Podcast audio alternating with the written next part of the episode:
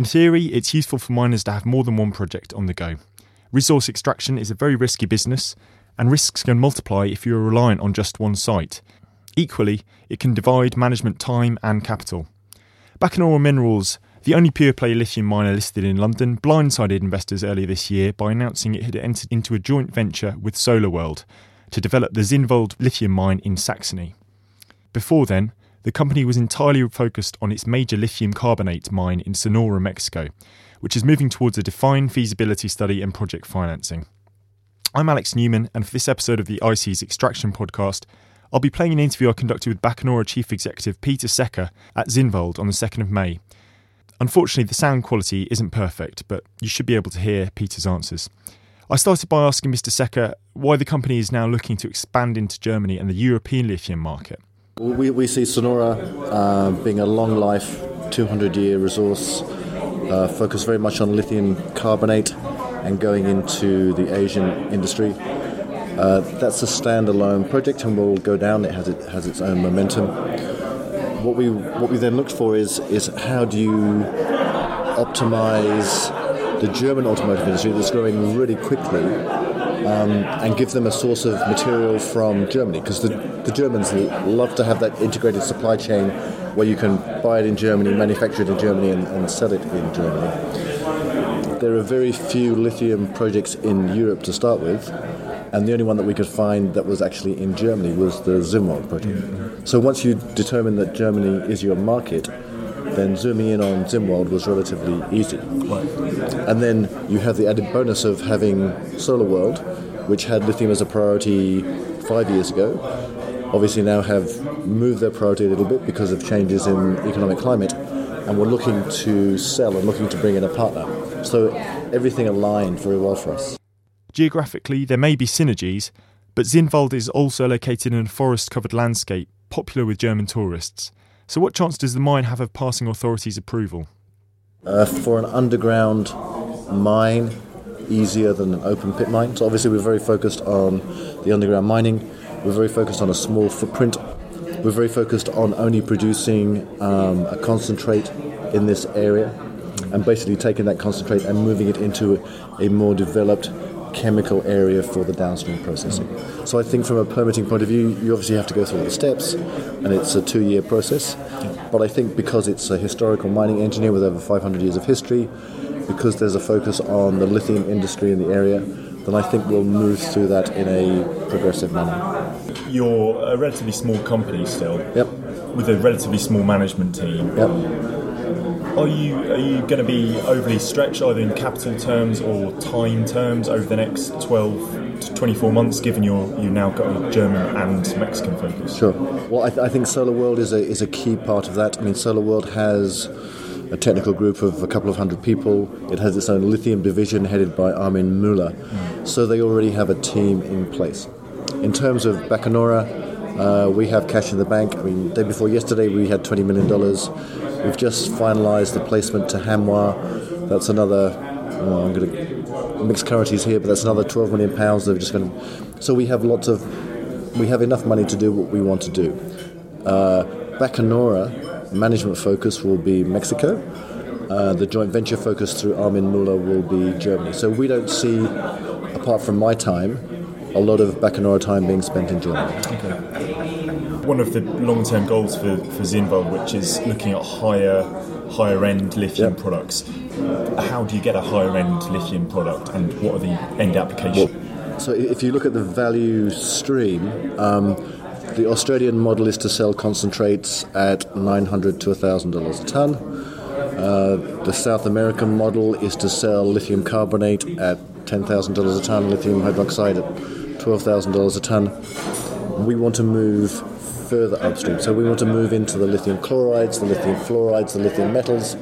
We'd sell at a premium and a multiple to lithium hydroxide. So we want to sell lithium chloride at maybe $30,000 a tonne, lithium fluoride at $25,000 a tonne, lithium metal at $100,000 a tonne. So it's the amount of processing you can do to value add and you can only do it where you have the ability to source the chemicals that you can value add with. So the nice thing about this part of Germany is you have a very developed lithium industry, you have a very developed chemical industry, and all of the inputs that we require are within 30 kilometres of where the mining operation is going to be. You've got a market in sight, and the lithium market has future applications in sight where there's going to be a greater need for lithium fluoride. I mean, yeah. How much of a moving target is this over the next decade? Because obviously you, are very reliant on the you know the, the gigafactories and the supply chain fitting that model as well, aren't you? Correct. So all you have to think is if you increase the number of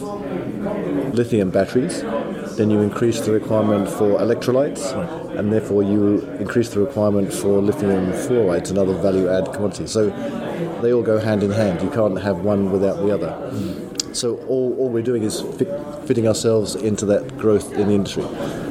Whether it's SignumBOX, whether it's Roskill, whether it's China Metals, they're all saying that the current lithium demand around 190,000 tons a year, growing to 400, 450,000 tons a year by 2025. So the lithium demand growth is 100% in seven years. That's going to happen whether it's lithium carbonate or lithium hydroxide or lithium fluoride or lithium metal.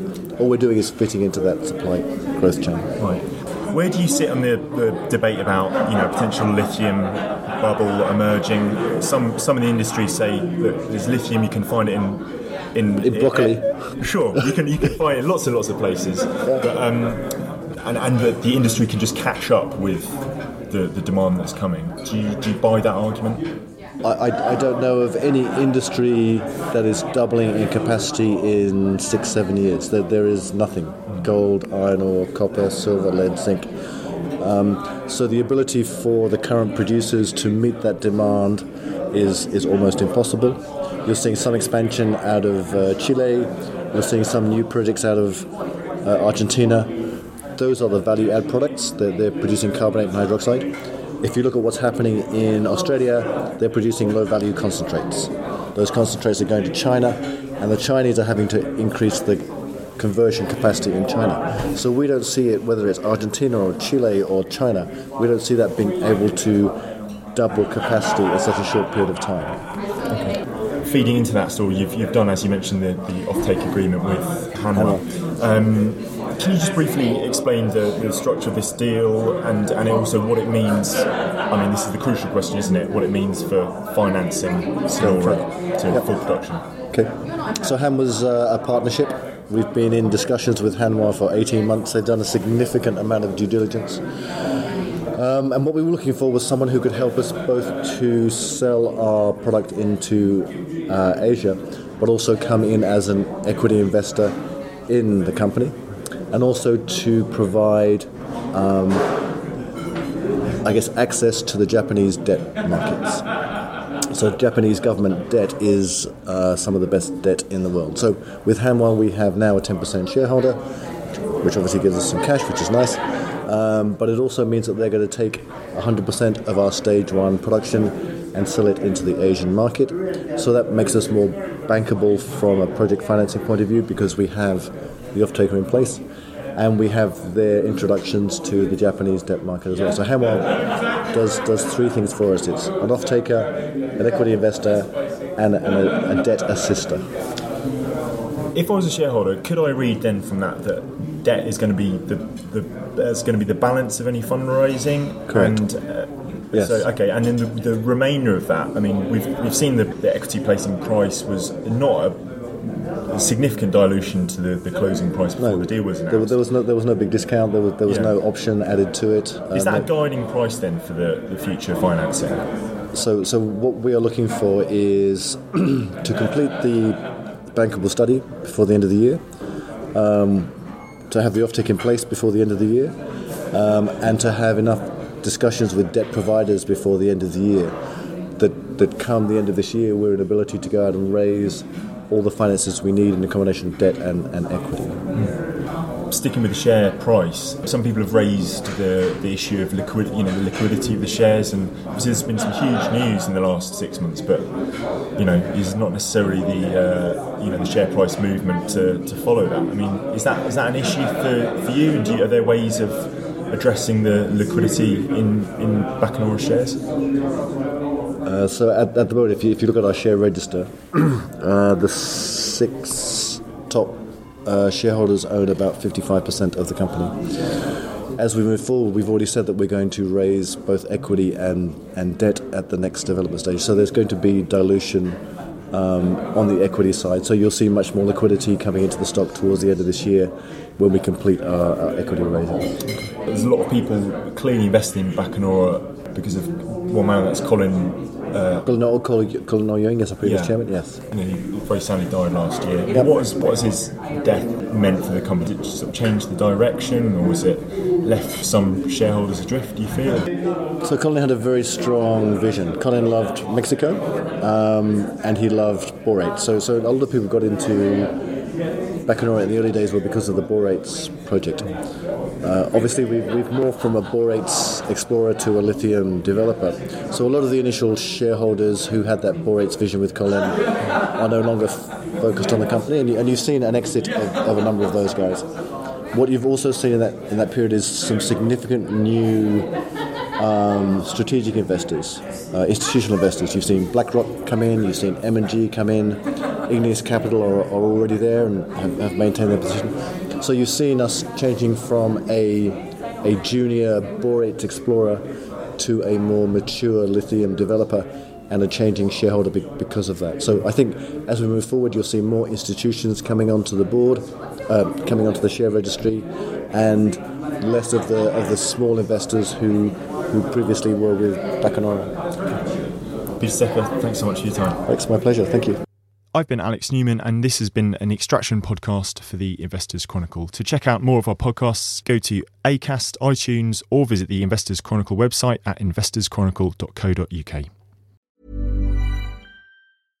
Imagine the softest sheets you've ever felt. Now imagine them getting even softer over time. That's what you'll feel with Bowl and Branch's organic cotton sheets. In a recent customer survey, 96% replied that Bowl and Branch sheets get softer with every wash. Start getting your best night's sleep in these sheets that get softer and softer for years to come. Try their sheets with a 30-night guarantee. Plus, get 15% off your first order at bowlandbranch.com. Code BUTTERY. Exclusions apply. See site for details.